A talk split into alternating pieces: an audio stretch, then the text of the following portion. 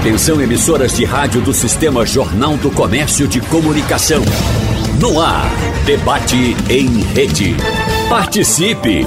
Rádio Jornal na internet. www.radiojornal.com.br Filhos adotivos e socioafetivos. Temas que são recorrentes entre aqueles que possuem o desejo de ter filhos gerados no coração. Com diretrizes jurídicas parecidas, essas duas condições apresentam diferenças que precisam ser levadas em consideração. E é por isso que no debate de hoje nós vamos falar com os nossos convidados para saber o que é, como são caracterizadas, quais são os tipos e os requisitos necessários para a filiação socioafetiva. E eu já vou dizendo para você. Fique ligadinho aí no debate, que com certeza você vai ouvir histórias de vida na prática, como a filiação socioafetiva pode causar impactos na vida das pessoas. E participam de hoje, hoje com a gente aqui nesse debate, a doutora Lúcia Soares, professora e terapeuta de família e casal. Seja bem-vinda à Radional. Obrigada, é um prazerzão estar aqui. E bom dia a todos e todas, né? Vamos conversar, vai ser muito legal esse tema. Com certeza. Também com a gente a doutora Maria Luísa Salazar, ela que é advogada especialista em direito de família, vai esclarecer tudo pra gente. Bom Com dia. certeza, espero. É um prazer e uma honra estar aqui podendo falar sobre um assunto tão importante e tão nobre como esse, que é a paternidade socioafetiva. Perfeito. E fechando a nossa bancada hoje, Bruno Batista, ele que é advogado, ex-presidente do OAB Pernambuco, mas hoje está aqui como pai da Eduarda, é isso? Bom dia. Exatamente. Bom dia, Natália. Bom dia, a doutora Lúcia. Bom dia, a doutora Maria Luísa. A todos os ouvintes da Rádio Jornal. É um papel diferente. Já tive aqui várias Verdade. vezes como advogado, como presidente da OAB mas hoje estou aqui especialmente como pai, pai sócio-afetivo de Duda, que deve estar nos ouvindo aí agora. Um abraço para ela. Um abraço para Duda, um beijo grande para Duda. E realmente vamos falar sobre isso que é tão importante para as famílias, tão importante para o reconhecimento do afeto como principal fundamento para a constituição das famílias, muito mais do que a consanguinidade, do que a biologia, o afeto que é tão importante, né? É para a formação de tudo nessas relações que são tão importantes. A doutora Lúcia sabe muito melhor que eu. Mas, gente, você que está aí do outro lado está pensando assim, o que, é filiação socioafetiva? O que, que eles estão falando na Radional? Bom, fique ligadinho, porque com certeza pode acontecer o um momento de você se encontrar nessa história, conhecer alguém que pode usar isso que a justiça está permitindo a seu favor e não deixe de participar. Quer compartilhar um pouco da tua vivência? Quer fazer uma pergunta? Saber como chegar a esse reconhecimento? Então anote aí o WhatsApp da Rádio Jornal. 99147 8520. Repetindo, 99147 8520 para você mandar o seu recado, a sua pergunta. Quero começar com a doutora Maria Luísa para entender o que é de fato isso. A gente já vai começar respondendo. O que é essa filiação socioafetiva? Com certeza. Bem, a filiação socioafetiva, é, o conceito é até meio autoexplicativo, né? É aquela filiação baseada unicamente nos laços de afeto, de solidariedade familiar e de amor. Né? Diferentemente da filiação biológica, que nós temos, a socioafetiva é formada por esses elos, por esses diferentes elos, mas não menos importante. Então, basicamente, a filiação socioafetiva é essa. O afeto tem que estar presente. Isso sempre existiu? Passou a existir há algum tempo? Como é que é? Porque a gente está falando aqui de algo que está previsto na legislação brasileira. Com certeza. Não, nem sempre foi assim. uhum. assim. Inclusive, antes da Constituição de 88, existia muito essa hierarquização entre os filhos. Né? Existia a questão de filhos legítimos, filhos bastardos. Tinha muito isso, essa diferenciação. E aí, realmente, com a Constituição de 88, trouxe essa, essa tirou na verdade essa hierarquização que existia e disse que não poderia mais haver distinção entre os vários tipos de filiação. E aí depois também veio o Código Civil de 2002 e ratificou isso, dizendo que realmente não existia mais essa hierarquização e que todos os filhos eram iguais em direitos e deveres. Perfeito. Bom, daqui a pouco a gente fala mais também sobre essas mudanças na nossa atualidade na composição das famílias, mas, doutor Bruno, eu quero entender. Eu já falei que o senhor é pai de Eduarda. No total, tem quantos filhos? É só Eduarda? Tem mais filhos? São três filhos no total certo. e agora uma netinha, filha da Eduarda também, já com já dois vovô, meses. Então. Li, já sou vovô também. Parabéns. Bom, mas a gente falou bastante da Eduarda, tem um motivo, não é, gente? Não é por acaso que nós estamos falando disso. É porque você e Eduarda, doutor, garantiram na justiça esse direito à filiação socioafetiva. Queria que você contasse pra gente do princípio mesmo, como foi essa história. Vou contar a história do começo, realmente. Olha, há mais de 20 anos eu conheci Renata, minha esposa, né, a mãe de Eduarda, e quando nós nos conhecemos, Duda já tinha 5 anos de idade. Foi um relacionamento rápido, né? Digo, em oito meses nós passamos do de nos conhecermos até nos casarmos. Oficialmente foram oito meses. A gente se conheceu em março, em maio começou a namorar, em dezembro estávamos casados.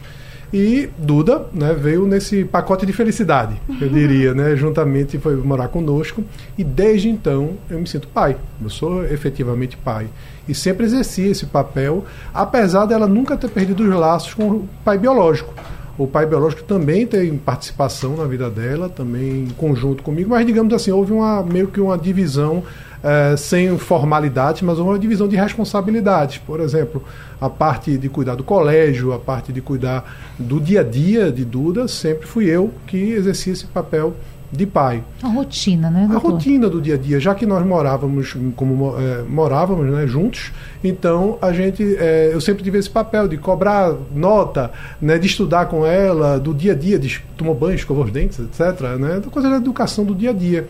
E como a, a, ele, a, assim, a, vida com ela era mais nos finais de semana, etc, é, é mais aspecto de lazer, ou as decisões eram sempre conversadas. E eu sempre aguardei, sempre esperei, sabia da possibilidade da filiação socioafetiva, né, da, do reconhecimento, mas sempre esperei que tivesse iniciativa por parte dela desse reconhecimento. Uhum. E ela sempre comentava: ah, eu queria ter também o Batista, meu sobrenome, me sinto Batista, sou da família, mas não tem um nome, né, não tem um sobrenome. E ela sempre vinha dizendo isso. E ela leu sobre isso e veio conversar comigo. E quando veio conversar, eu disse, olha, a gente pode fazer esse procedimento, é simples. Houve uma regulamentação né, do CNJ, né, recentemente, que você pode fazer isso em cartório para quem é, é, é, maior de idade.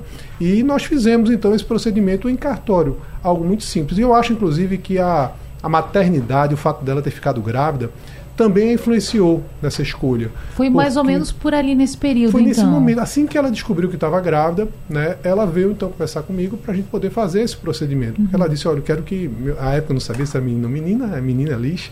É, eu quero que ela também tenha o, o, sobrenome, que ela seja da família, que os seus pais, que são meus avós, sejam também os bisavós dela, que ela possa também ter isso reconhecido. Então, algo que sempre foi de fato né, eu acho que passou aí a ser com esse reconhecimento de direito, né? De direito. e foi muito simples, na verdade, o procedimento foi rápido. bem rápido, um mês, na verdade, fomos ao cartório de registro civil, é, duas testemunhas, a documentação comprovando que sempre houve essa relação de pai e filha, é, vamos, plano de saúde, é, imposto de renda, fotos em comum, é, cartão de Dia dos Pais que ela sempre mandou para mim, Dia dos Pais sempre foi dividido, digamos assim, né, uhum. compartilhado. E aí a gente com isso daí houve esse reconhecimento. E eu acho que é muito legal isso porque é uma demonstração de que o amor ele se multiplica. A gente não precisa dividir o amor. O amor de, de pai dela continua o pai tendo o nome na certidão, continua o amor existindo, somente foi, foi multiplicado. Você não pegou e tirou, a, você deixou de ser pai. Não.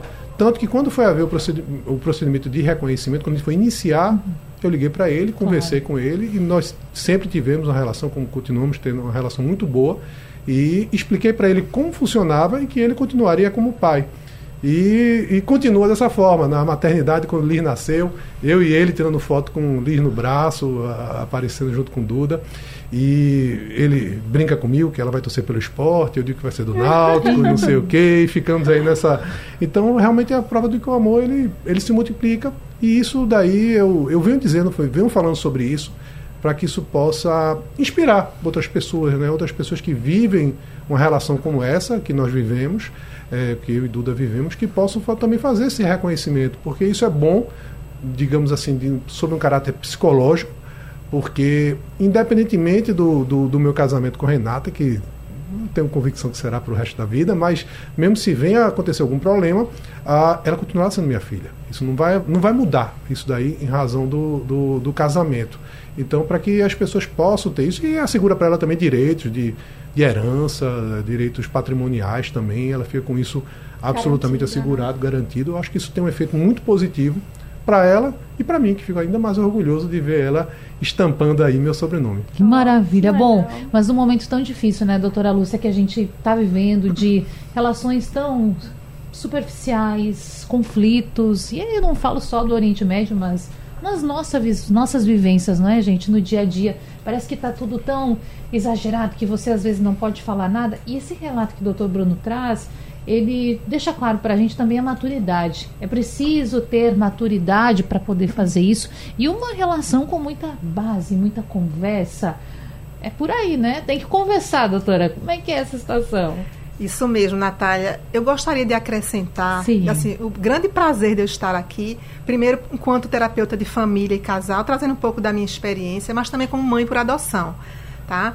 Então, é, e, e eu, o que é que eu percebo, né? Eu, eu adotei meus filhos há 14 anos atrás, na época eles tinham 7 anos e meio, e naquela época era exatamente difícil se falar em adoção de pessoas, de crianças maiores, uhum. né? Que se, até hoje ainda se fala de, de adoção tardia, e e nós não gostamos, quem é do movimento, desse termo, porque dá uma impressão de que é tarde demais. É. Então, de crianças maiores. Então, eu me lembro que naquela época nós fizemos muito ativismo para conscientizar as pessoas e continuamos, né? De que crianças maiores também têm o direito, né, de serem adotados e adotadas. Então, falar sobre essa, essa, esse viés, né, da adoção, da filiação afetiva, para mim também é mais um marco agora, né? Tenho aprendido, inclusive, né, conversei aqui nos bastidores com com a Natália né, e com o doutor Bruno, e, e é um reconhecimento né, de, de verdade das novas configurações familiares. Eu tenho acompanhado, inclusive, famílias, e aí, Natália, ao mesmo tempo, sim, que os conflitos crescem,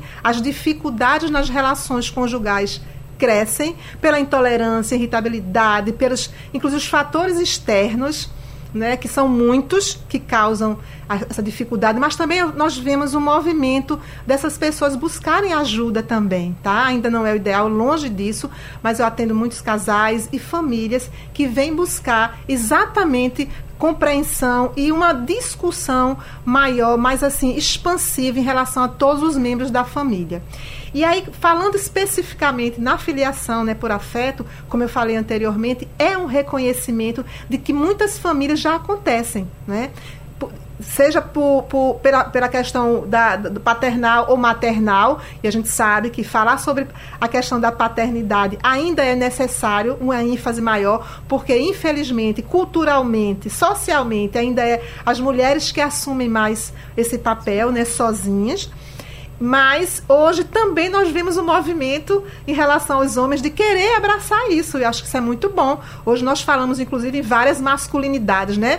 É, saindo um pouco dessa masculinidade tóxica, que é o que trazia a justificativa de que as mulheres eram responsáveis pela questão da, da, da gravidez e, por, e da educação e de ficar em casa. Então, eu fico muito feliz. No consultório eu vejo muito homens querendo fazer diferente, né? Bom. E tendo um olhar diferente. Mas, assim, o que eu gosto, gostaria de enfatizar é que é possível sim, e, mas é possível também, e é necessário a escuta, né? Uma escuta bem cuidadosa de todos que fazem parte desse processo todo, né? Sejam é, a família já estabilizada ali, né? A família afetiva, a família biológica, porque se havendo realmente uma, uma, uma conversa, né? Um diálogo e os acordos bem feitos, todo mundo ganha, como o doutor Bruno Com falou, certeza. né? Todo mundo ganha. Mas assim, é muito importante falarmos sobre isso, né? Então, é muito bom estar aqui. Eu acho realmente que é muito importante uh, num, num, num projeto, na verdade, de uma filiação socioafetiva afetiva ser discutido com uma terapeuta, por exemplo, uh, essa, essa, como vai ficar essa questão, né?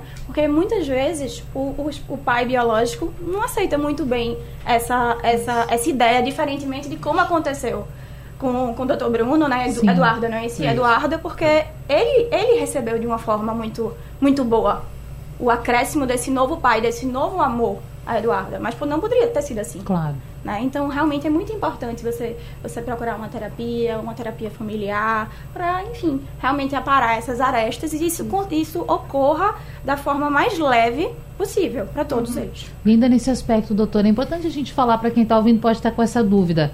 O pai, por sangue, né? Vamos colocar assim, ele precisa aceitar para que esse processo tenha futuro? Então, vamos lá. É, quando a gente fala da, da, da paternidade socioafetiva, da filiação socioafetiva, uhum. existem duas formas de serem feitas, tá? Quando a criança é menor de 12 anos, só pode ser através da via judicial, ok? Quando a criança é maior de 12 e menor de 18, pode ser por via administrativa, por cartório, certo? No entanto, precisa do consentimento dela, que ela quer aquilo para ela, como também precisa do consentimento dos pais biológicos, certo? Atingindo a maioridade, não necessita mais do consentimento dos pais biológicos. Agora é só por parte dela, é só o querer, é o, o querer realmente aquele reconhecimento. Então a gente tem essas duas formas de, de realizar o reconhecimento dessa filiação socioafetiva. Perfeito. No caso do doutor Bruno, já falou pra gente, Eduardo era maior de idade à época. Já era maior de idade. Mesmo assim, teve essa, esse, essa iniciativa de também fazer contato, Com de deixar a par da situação, para que isso. ficasse um clima tranquilo entre todos, como sempre foi, né, doutor? Sem dúvida. Eu acho que o diálogo aí ele é sempre importante, ele é fundamental para que a gente possa desenvolver. Eu sei que a, a nossa situação é excepcional, eu acho que nem todo arranjo familiar há esse, esse tipo de, de harmonia, né? Ah, às vezes você tem aí as diferenças, claro que ah, é, é, conciliáveis e você tem que buscar, uh, por meio do diálogo, buscar a melhor forma de, de, solucionar isso. No caso nosso específico, Duda já era maior de idade, então ela, obviamente, o requerimento foi dela, inclusive, de, de acréscimo, né, com o meu consentimento, com a minha concordância. É, foram ouvidas duas testemunhas né, que, que é, é, presenciaram essa relação minha e dela como, como pai e filha e, e, a prova documental. Então é um procedimento mais simples. Eu acho que no procedimento realmente se tratando de uma criança, né, até pela necessidade de ser judicial, claro. há realmente além do consentimento do, do, pai biológico, né, eu acho que aí há esse, esse cuidado maior, digamos assim, porque a criança muitas vezes ela não consegue exprimir, exprimir. de forma completa Exato. a sua vontade, a sua, e não tem às vezes a perfeita compreensão das consequências daquele ato. Então por isso acho que há esse cuidado e a necessidade de ser feito de forma judicial. E a, magnitude, a própria magnitude do, do ato para uma criança menor de 12 anos é muito difícil realmente para ela compreender, né? Claro. Então não teria realmente a, a, a, se fosse feito por via administrativa pudesse ser que ela ficasse numa situação de vulnerabilidade. Isso. Na né? questão do sobrenome, é importante a gente falar isso também, porque houve essa inclusão. Imaginamos que em outros casos exista também. Mas vamos supor, por exemplo, eu sou Natália Ribeiro. Certo. E tenho, então, o pai, a, a filiação socioafetiva. Vamos supor que seja Silva. Eu quero tirar o Ribeiro e ficar só com Silva. Posso? Ficar só com o sobrenome do meu pai sócio-afetivo? Não, você tem que apenas incluir o sobrenome do seu pai sócio-afetivo, mas não pode suprimir, não. O, Perfeito. O, só, porventura, se você quiser, só através de ação judicial, mas não de forma administrativa. Eu pergunto isso, doutora Lúcia, porque tem muitas pessoas que carregam mágoas, têm dificuldades com essa base, nessa né, criação. Alguns atritos, a separação dos pais. Muitas vezes tem gente que não gosta nem de lembrar. Eu conheço até uma pessoa que falava assim: Nossa, eu tenho até vergonha desse sobrenome, porque meu pai abandonou minha mãe, a gente sofreu muito e tal. Então, essa questão do nome é muito importante. Ser alguém, ser quem eu sou, isso também precisa ser discutido, não é? É muito legal você ter falado isso, Natália. Veja, quando nós trabalhamos com a questão da terapia de casal, né, que é uma dúvida muito grande quando os casais nos chegam, muitas vezes, eu, muitas vezes não, a grande maioria sempre eu explico, né, que o processo de terapia de casal é para ver como o casal está atualmente, quais são as dificuldades e quais são as possibilidades. É, eu sempre coloco que não existe garantia ali da terapia de casal de que o casamento vai ficar tudo bem maravilhoso. Mas também a importância da terapia de casal para preparar um casal que está em conflito, que não está conseguindo acordos para uma separação amigável. E aí, por que, que eu estou colocando isso? Porque se a separação, que a grande maioria, né, muitas delas acontecem de forma conflituosa, com mágoas, com ressentimentos, isso acaba refletindo nos filhos. Tá? E aí, essa separação ela também precisa ser bem trabalhada, para que todo mundo, inclusive, fique bem. Tá? Claro que a lei já está falando do, do, casal e depois, né, cada um vai fazer seu, seu, sua, sua terapia, seu acolhimento individual. Mas aí, como isso acontece, vai reverberar nos filhos. E aí, os filhos precisam estar também né, tranquilos nesse momento, porque senão vão carregar herança por exemplo, de que o meu sobrenome eu não quero de jeito nenhum, porque meu pai era, uma, por exemplo, um agressor ou parará. Mas quando a gente percebe que isso é trabalhado, né? Ou porque foi injusto com a minha mãe ou vice-versa, quando isso foi trabalhado em conjunto, no casal e muitas vezes com a família, isso tudo, como já foi dito aqui, vai sendo. É, é, é, é, aparar as arestas mesmo, e aí o processo ele fica menos doloro, doloroso. E aí, quando acontece uma necess, uma, um, um, surgimento, por exemplo, de uma filiação né, afetiva, a questão do sobrenome ele não vai ter tanto peso no sentido de fica ou sai. Né? Por quê? Porque para mim no caso né, da criança, do adolescente e do adulto, esse, o, o, o título né, do, do, sobrenome ele não vai ser o suficiente para me trazer todas as dores que foram vividas naquele momento lá atrás. Então, como vocês percebem, todo o caminho, né? se ele vai ser facilitador dificultador, vai depender muito de como cada um vai levar, como cada casal leva, como cada família leva. E se eu tenho dificuldade para isso, se o casal tem, busca ajuda, né? Para que possamos garantir que no final todos ganhem, tá? Mesmo sendo uma separação, mas que todos ganhem, não fiquem justamente as heranças negativas. E são marcas que podem ser profundas, né, doutora? A gente Exatamente. tem que estar atento a isso também. Hoje falando sobre filiação socioafetiva, a gente já teve informação, esclarecimento, história de vida. Espero que esteja aí do outro lado inspirando você para que também pense sobre os relacionamentos. A gente sabe que no dia a dia algumas coisinhas acontecem, né? Alguns choques acontecem, em especial nesse ambiente de família, mas precisamos todos trabalhar juntos para deixar tudo de maneira mais leve, né, doutora Maria Luísa? E a gente aqui no intervalo estava falando ainda mais sobre o que a justiça permite. A senhora lembrava sobre a questão do falecimento. Bom, e se aquela pessoa, o ouvinte, a ouvinte, está nos acompanhando agora pensando, poxa, perdi a oportunidade de ir até um cartório, solicitar isso, a filiação socioafetiva, a pessoa já faleceu. Dá tempo ainda? Bom, dá tempo, certo, de você ter esse reconhecimento, principalmente é, o, que, o que muito ocorre é deixar justamente essa situação sem regularizar. E aí, a partir do momento que um pa, o pai socioafetivo falece, e aí repercute o quê? O direito à herança. Aí as pessoas buscam esse reconhecimento, né? E pode sim ter o reconhecimento pós-mortem, que a gente chama, que justamente tem que ser através de, de ação judicial para poder fazer todos os meios de prova de mentira. Demora mais. É, demora mais. Uhum. Então tem que realmente provar todos aqueles aspectos de que aquela relação de pai e filho realmente existiu, era exteriorizada no meio social deles. O filho agia como se realmente filho fosse e o pai exercia a função parental dele, realmente típica de pai. Então, assim, não, não, é, não, não, nada está perdido, mas realmente vai ser algo mais complexo. Pronto. E vamos pensar que, supor um caso aqui, que sejam mais filhos. O doutor Bruno contou pra gente a história com a Eduarda, mas e se fosse a Eduarda, mais um, mais dois, mais três? Pode fazer com todos os filhos?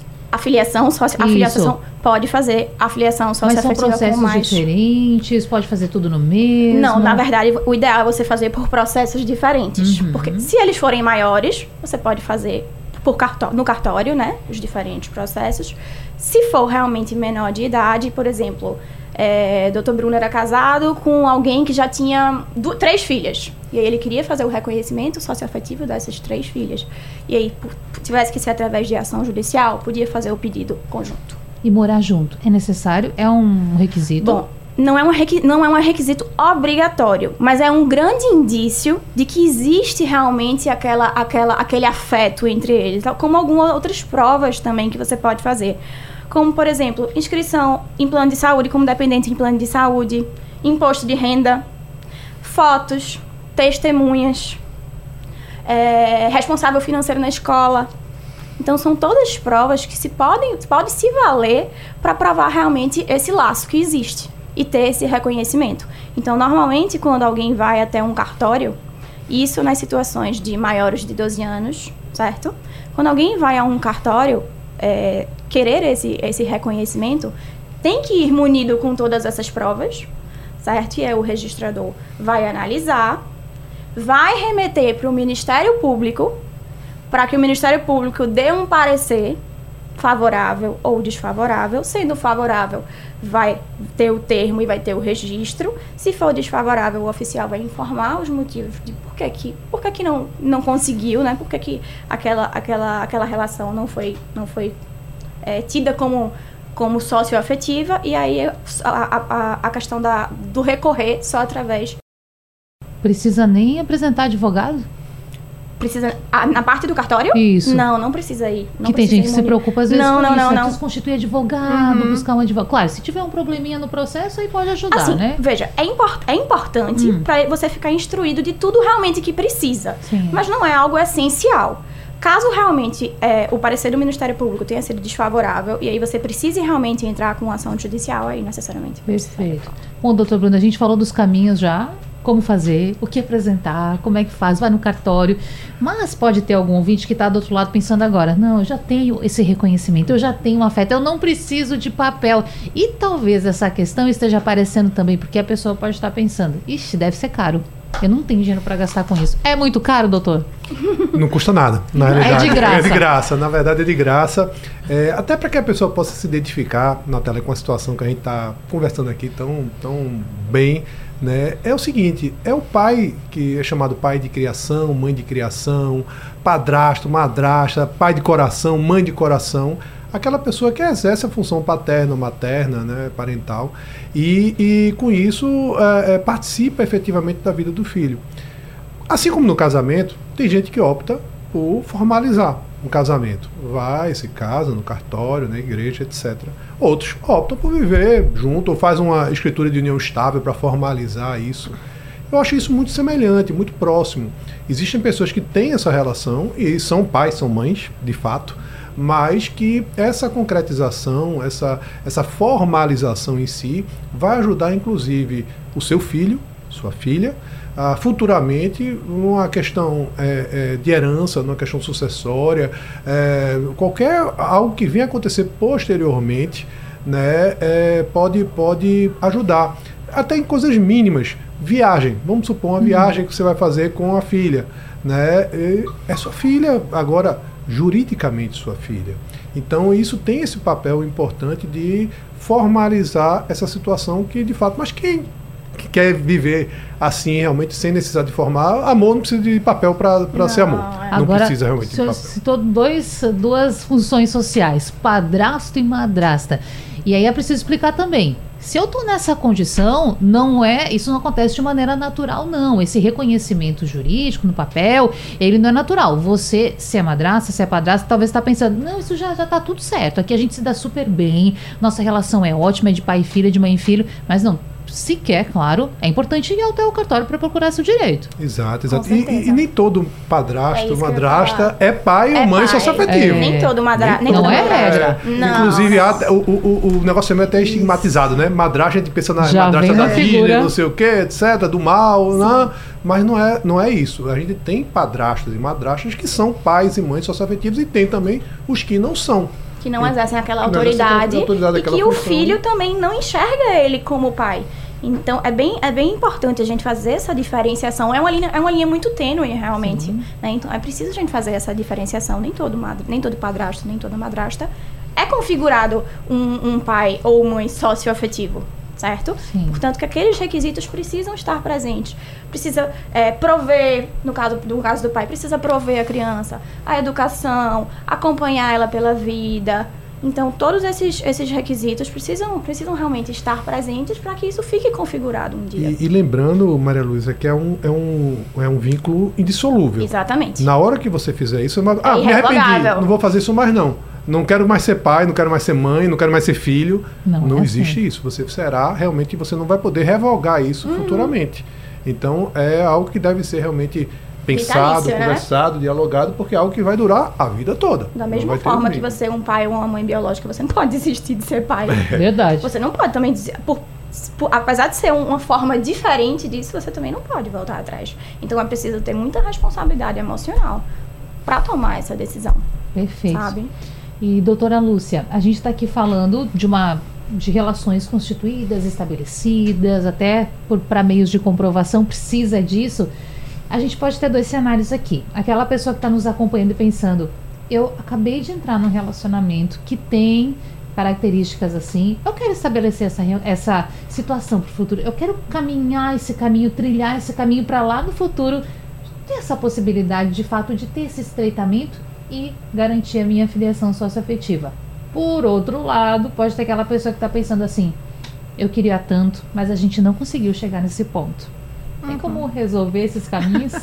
então, nós vamos retornar à questão inicial é que é preciso ouvir todo mundo, né? É preciso ouvir os seus próprios sentimentos, é preciso construção. Eu acho muito legal assim o que o doutor Bruno né, e, e a Luísa colocaram, né, enfim, que é uma construção. Então, não é também relativizar esse meio da, da, da, da, adoção, né? Não é relativizar, é como mais um meio para justamente legitimar formas novas de configurações familiares. Mas ela era tão séria quanto qualquer uma outra forma de filiação, seja biológica, por adoção ou a socioafetiva. Então, é um processo. E como um processo, é preciso né, digerir isso. Digerir, o filho, dependendo, ou a filha, da faixa etária, né, porque bebê não tem como, mas a criança, né, como ela é construída essa relação, então ela tem que ser reconhecida e não vamos fazer para construir depois. Não. Ela é um reconhecimento, é, isso, né, que, que, é um reconhecimento daquilo que já existe. Então é legitimar a, né, socialmente, porque é muito importante também, e afetivamente. E como já foi dito aqui, ganhando todo mundo. E eu gostaria de lembrar que, como muito bem foi falado né, aqui na mesa até agora, é, essa, essa é, é uma construção, e nem todos, inclusive pais biológicos, eles adotam seus filhos afetivamente, né? socialmente muitas vezes. Quantas famílias nós temos, eu atendo, inclusive, famílias biologicamente né, constituídas em que as ausências, as faltas, as carências são muito grandes, né? Já dizia o doutor Luiz Schettini, que é o meu é, que é assim: é, toda família precisa adotar seus filhos, biológicos ou não.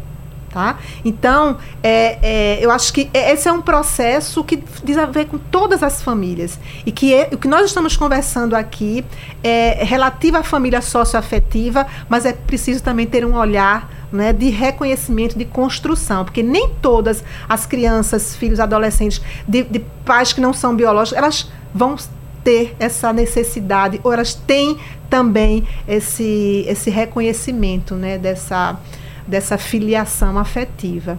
Então, mais uma vez, é, é, dialogar, é ver, é preparar também né, essas famílias. Eu acho que o doutor Bruno falou assim, muito, uma maturidade muito grande. Realmente é uma família né, que inspira, e eu acho legal estamos aqui falando que inspira, não é que seja assim, ah, é exceção e não é assim, não vai ser nunca. Não, ela podemos muito pelo contrário, está mostrando isso. exatamente que é possível. Tá? Então, cada uma família vai buscando o seu, seu, seu, formato. Se não der conta, busca ajuda, seja jurídica, seja né, psicológica, mas é possível sim.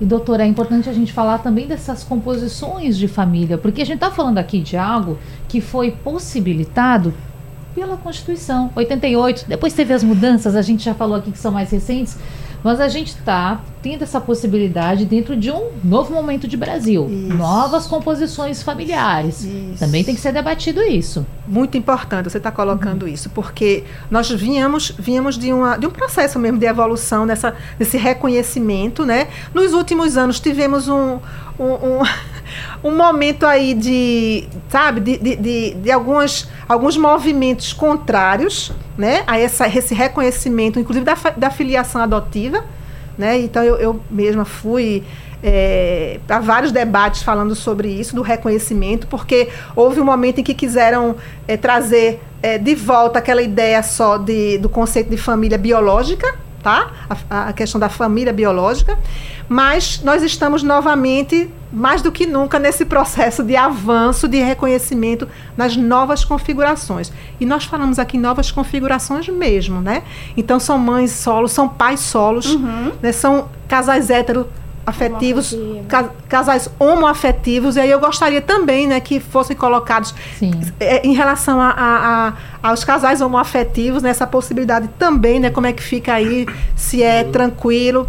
Então, é muito bom estar aqui falando sobre isso, porque quem ganha são as crianças, os adolescentes e as famílias, né? Que, que vão cada vez mais se sentirem seguras e, enfim, né, com essa possibilidade maior de exercer de verdade né, esse, esse papel familiar de afeto, de, de, de, né, de, de de, de manter também, de, da educação, que é o que todos nós buscamos para as crianças, né, adolescentes, claro. enfim, para todos nós. E para a sociedade em geral, até porque isso, isso é democracia, né? Você tem acesso à maneira com, a quem você quer ser, né? É. Por direito, por afeto. Mas, isso. doutora Maria Luísa, quero saber, isso é importante falarmos. É casais verdade. homoafetivos, eles também podem fazer uso da filiação socioafetiva? Pode fazer uso também da filiação socioafetiva. Agora, é, de forma extrajudicial, apenas pode acrescer um ascendente, tanto do lado da mãe ou do lado do pai.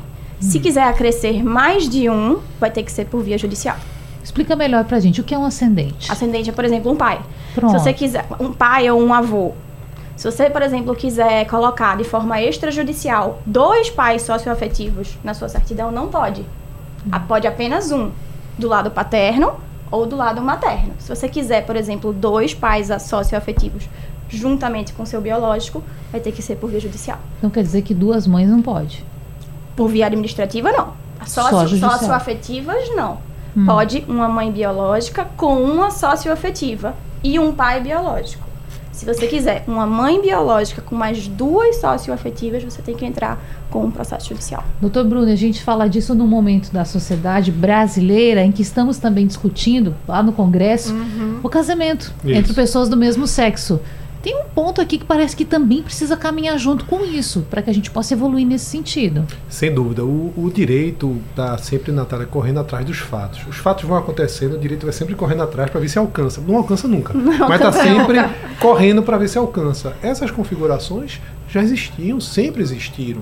O que o direito busca é tentar regulamentar e ajudar, ajustar para que possa acontecer de melhor forma.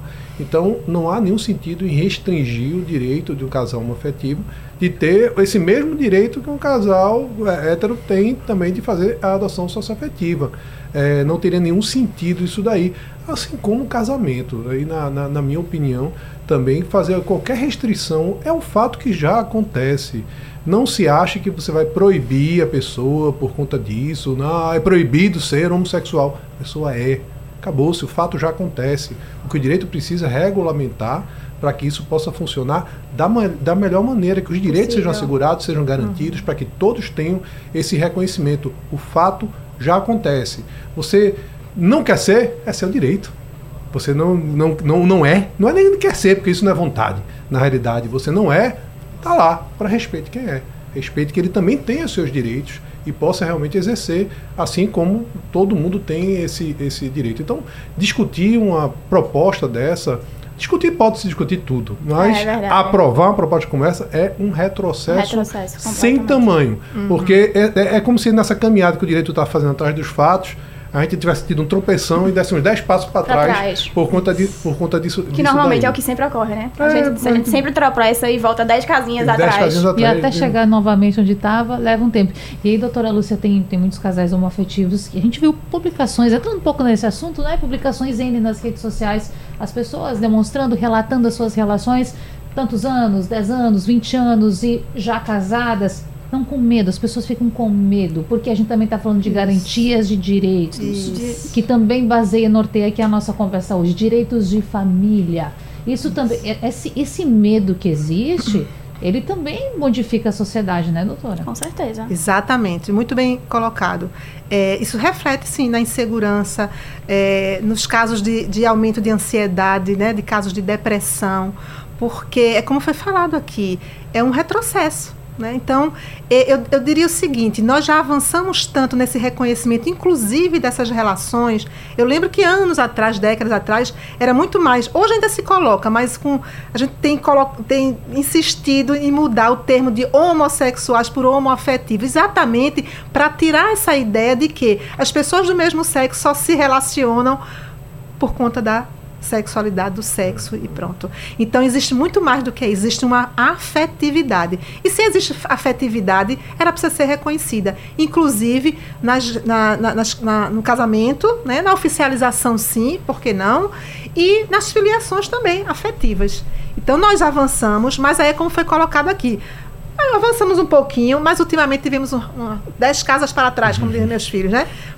É, é, voltamos 10 casas. Mas nós estamos aqui nesse processo, nessa, nessa tentativa de trazer a reflexão, sim, para que é, é, preciso buscar o que é mais importante para a sociedade como um todo. É a saúde. Não é só a saúde física, mas a saúde mental. A e a inclusão, o respeito, as diferenças estão aí inclu, incluídas nessa saúde, nessa saúde mental. E a gente precisa, sim, reconhecer isso, tá?